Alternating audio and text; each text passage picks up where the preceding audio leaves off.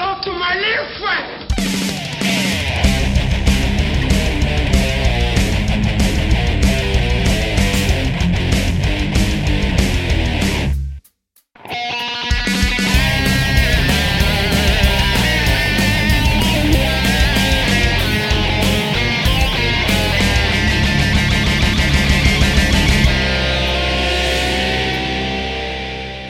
Everyone. Welcome to episode 28 of Say Hello to My Little Friend, also known as the Berettacast, the podcast of the Beretta website, covering philosophy, theology, social issues, and anything else that takes my fancy. As always, I'm your host, Glenn Peoples. As you may know, I'm midway through a series at the moment called In Search of the Soul, which is a podcast series on philosophy of mind. But before we get back into that, here's something a little bit different that I do every now and then. A few days ago, I spoke at our local church, Grace Bible Church, here in Dunedin, in the evening service. And we had a bunch of American students visiting that night. So it was good to have a larger and maybe slightly better looking than usual audience. And a few of them are probably listening to this, or at least they said they would be. If you are, hi. And I appreciated the encouraging comments that we received on Sunday night. So thanks for being here again. This is the second time that I've posted a talk that I've given in our church. The previous one was my talk on uh, Jesus' Olivet discourse and the destruction of Jerusalem that he discussed there. This one is on Psalm 69. I actually began the talk by playing a, a song from a CD called Resurrection by the Australian band Sons of Korah. The song is called Psalm 69 Looking for God, and it's basically Psalm 69, or at least part of it, as a song, which is, of course, what it originally was. Um, I can't play that song on the podcast because it's somebody's copyrighted music. But you, if you can track it down, then I recommend you do so. I really like the song and the album as a whole. But for now, let's go to church.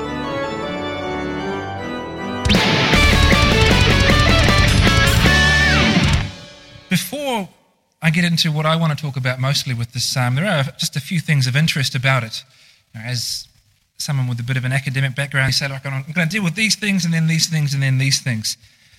Firstly, I want to talk about what I think is the prophetic interest of the psalm. I think it was Karl Barth who said that the entire book of Psalms is all about Jesus. And I think there's a sense in which this is true as well of Psalm 69.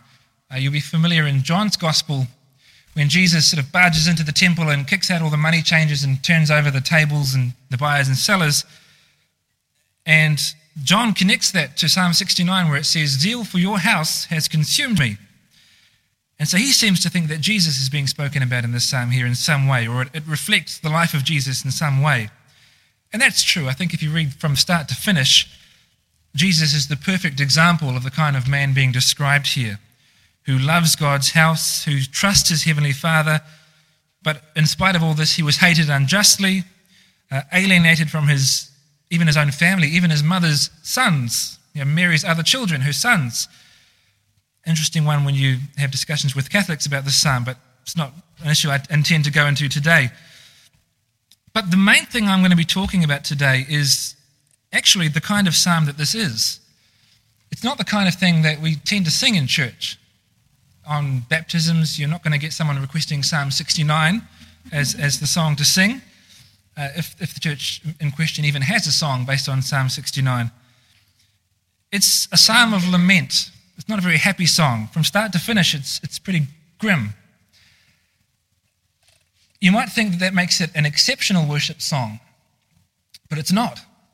If you read the book of Psalms, you'll find out that most Psalms, well, not most Psalms, but the largest category of Psalm is Psalm of Lament. There, there are lots of different kinds of Psalm. There are Psalms of praise, there are what's called Psalms of Ascent, that is, Psalms that would be sung on the way to Jerusalem. There were royal Psalms, and then there were Psalms of Lament, sad ones. And that's the single largest category of all the Psalms. Over a third of them are Psalms of Lament. Think of, I don't know, maybe you've been to church twice today, maybe. If not, think of all the times you've been to church in the last month. Would you say about a third of the songs that you sing are laments? I don't think so. I don't, think that our worship, I mean, I'm not saying we need to exactly map our worship onto the practice of the book of Psalms. And so if exactly one third of the, these are uh, prayers of lament, then exactly one third of our songs should be. But I think there should be at least some correlation. If this is so important that over a third of them are written this way, I think our worship should in some way reflect that, and, and I don't think it does. So I think this is actually a part of our worship that we tend to neglect.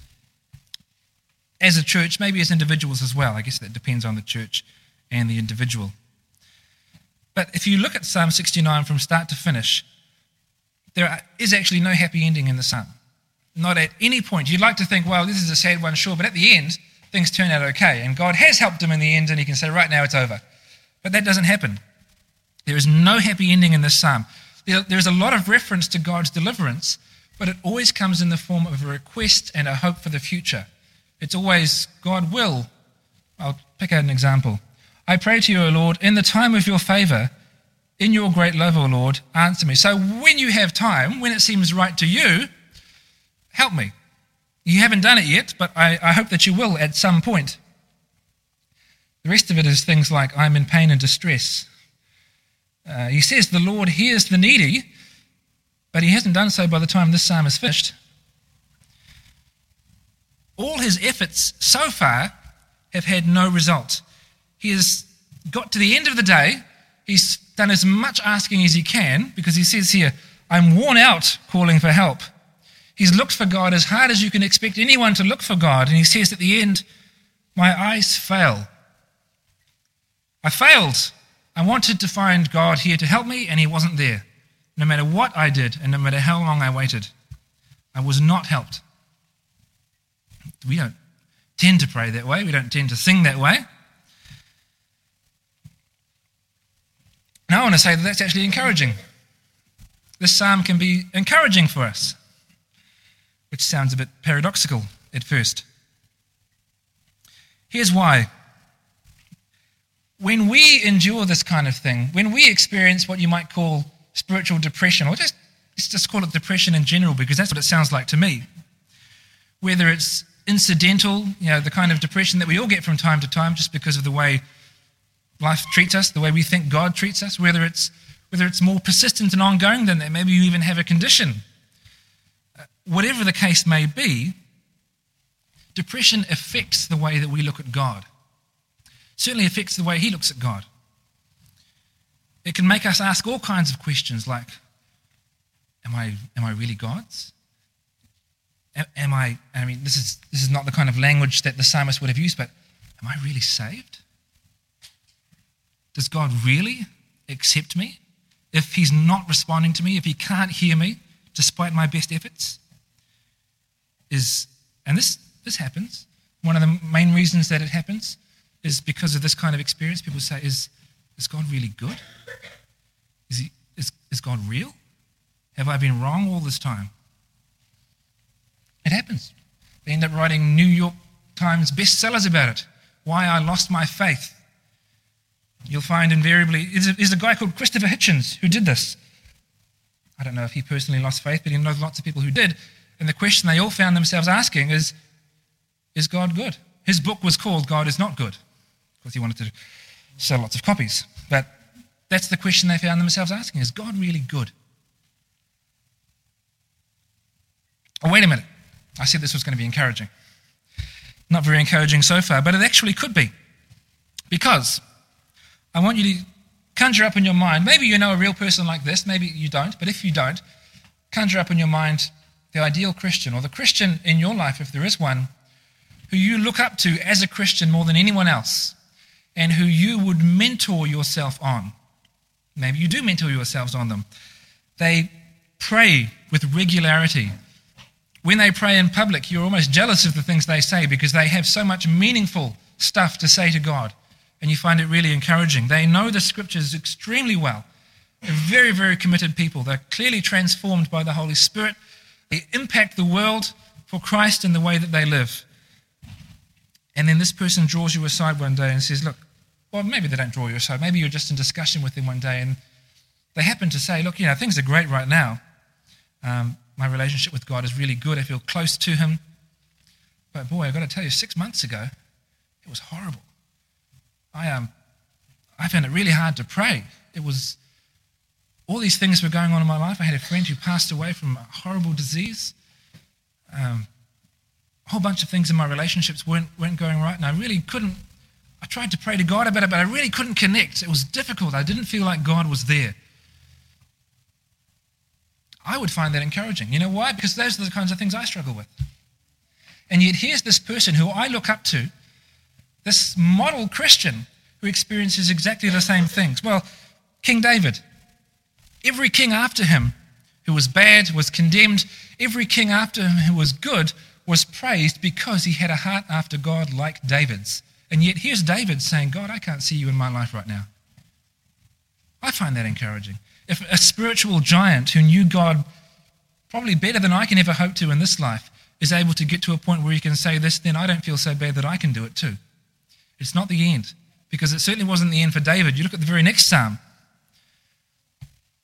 In you, O Lord, I have taken refuge. Oh, no, sorry, that's 71. 70 is pretty sad too, but 71 picks up.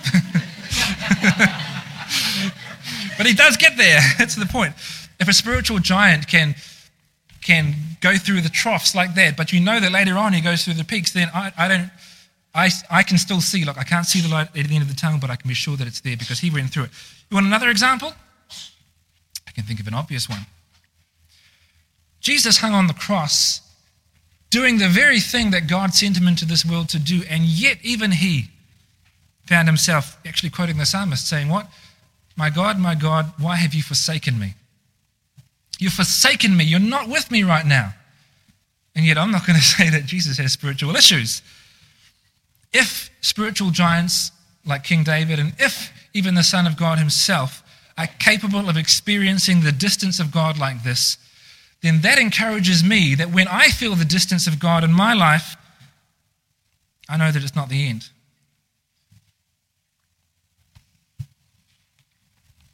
There is potential here in the church, both in the church corporately and in the lives of individuals who are part of the church, for incredible harm to be done when we do not respond appropriately to those who tell us that they are experiencing these things in their lives. I can remember a conversation that I had oh, years ago. I would have been about 18. And I was hanging out with a bunch of Christians. We were actually on a beach mission somewhere. We were there as part of an evangelism campaign. And we were, it was the evening, and, and the work had been done for the day. And we were sort of hanging around drinking coffee and talking about how the day had gone.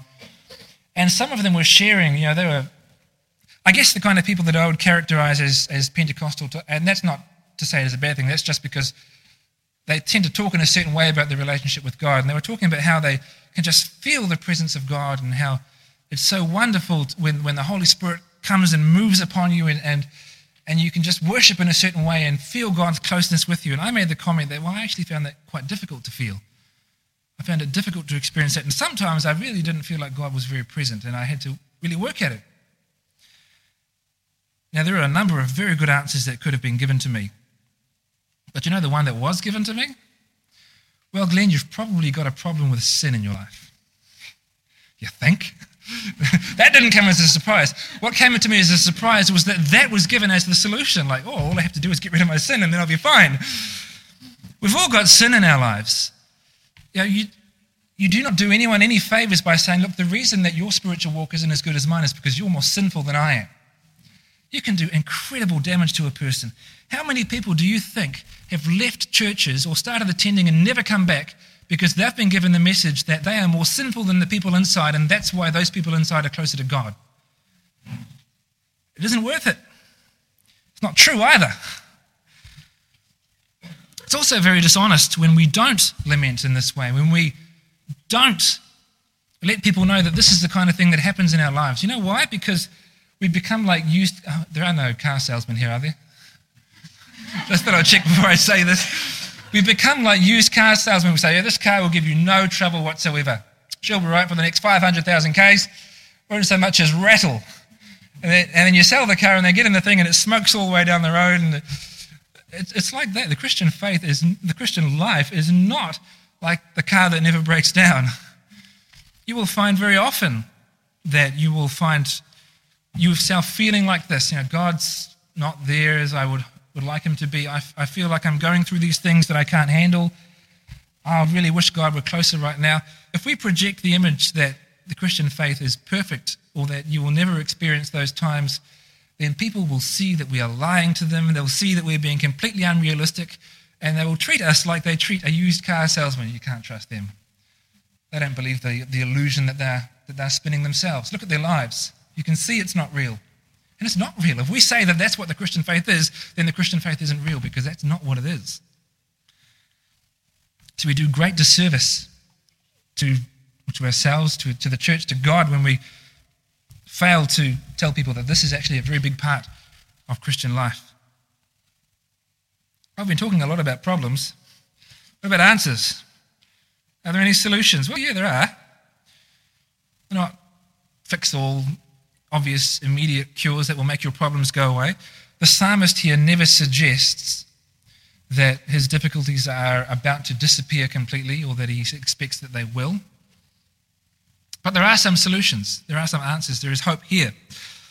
It's not part of what we read today, but if you want to just scoot ahead a bit to verses 22 through to 28, let's have a look at what the psalmist wrote. He's talking about those who are actually part of the cause of his suffering, those who persecute him as, as a faithful follower of God. He says of them, May they be blotted out. Sorry, 22. May the table set before them become a snare. May it become retribution and a trap. May their eyes be darkened so they cannot see, and their backs be bent forever. Pour out your wrath on them. Let your fierce anger overtake them.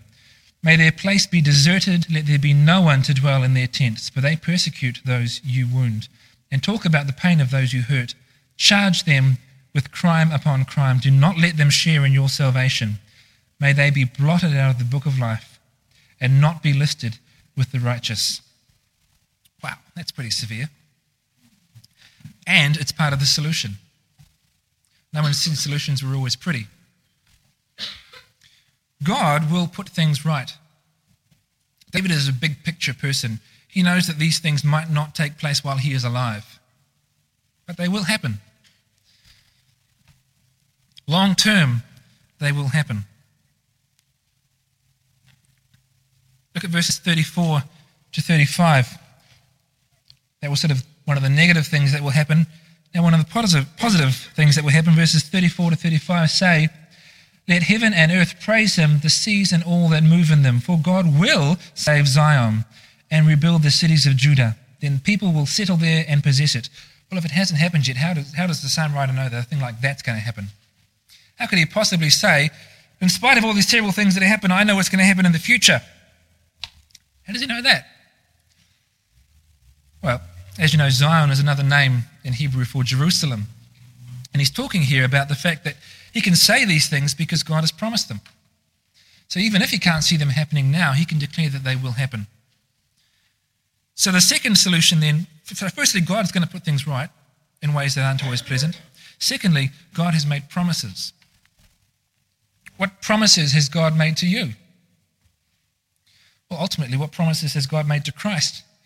As ultimately, all the promises of Scripture are about Christ. Even the promises made to Abraham when he says, Through your seed, I will bless many nations. He was talking about Jesus.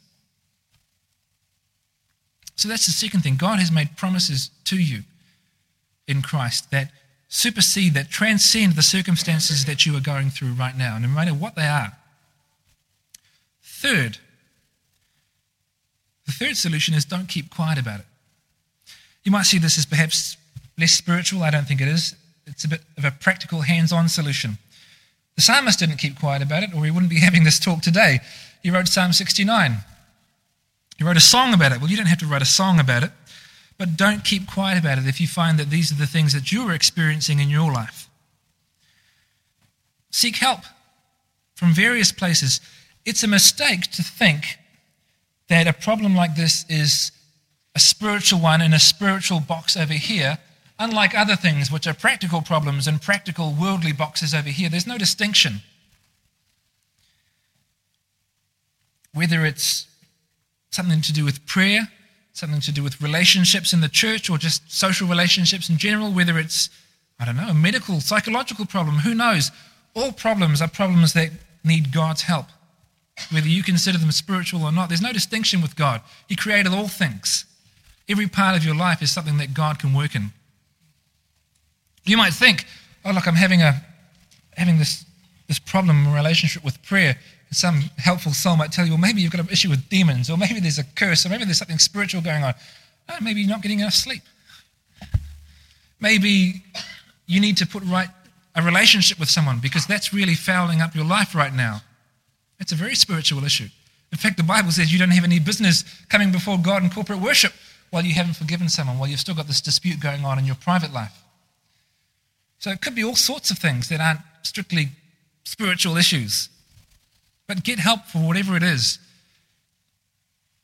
Lastly, verses 34 to 36 again. So I'll read them again, even though I've already read them. Let heaven and earth praise him, the seas and all that move in them. For God will save Zion and rebuild the cities of Judah. Then people will settle there and possess it. The children of his servants will inherit it, and those who love his name will dwell there. It actually ends with an instruction to worship. Why should we do all these things? What, what, what, what's he telling you these things for? He's telling you so that all heaven and earth will praise him, the seas and all that move in them. Worship is the last word here. Not celebration that your problem's already been solved, no, but worship nonetheless. Don't refrain from worship because your relationship with the one that you are worshipping isn't as good as it could be, or you are suffering because of it. It's like saying, Well, I'm, I'm seeing a doctor for this disease. It's starting to get a bit worse. Do you think maybe I should stop seeing the doctor? No. you should go back to the doctor and say, Look, things are getting worse. I need more help than I did before. But people do. They say, Right now, I'm angry with God. So I really don't want to go and worship Him just now. I'll take time out from this relationship. Bad move. Bad move. That relationship may be the only thing keeping you afloat. Worship is a way of seeking closeness with God in spite of the chaos around us. I know for myself, maybe this is true for you, but my own prayer and worship grew far more when I had the most doubt and difficulty. That's the time where I actually found myself growing more because I had more reason to. I mean, I always had that reason, I just didn't realize it until I actually started experiencing the difficulties that became the impetus for a much closer relationship with God than before. It's like, yeah, like I said earlier, it's like feeling sicker and taking time out from a doctor. You just don't do it. It can be fatal. It's not safe. It's not a reason to stop, it's a reason to do it all the more. So that's the last word of the psalm worship. Press in closer. And really, I think in practical terms, that's the first step. And it was the first step for the psalm. I mean, it is, after all, not just his personal diary of complaints. This is Israel's worship. This is their hymnal. They come before God and worship him by telling them what their problems are and how they are suffering and how bad things are. And then they close with, with praise because they know that really in God, that's where the answer lies, one way or the other. I understand, Mark, that we're going to move into a time of is it discussion or question and answers or Say hello to my little friend.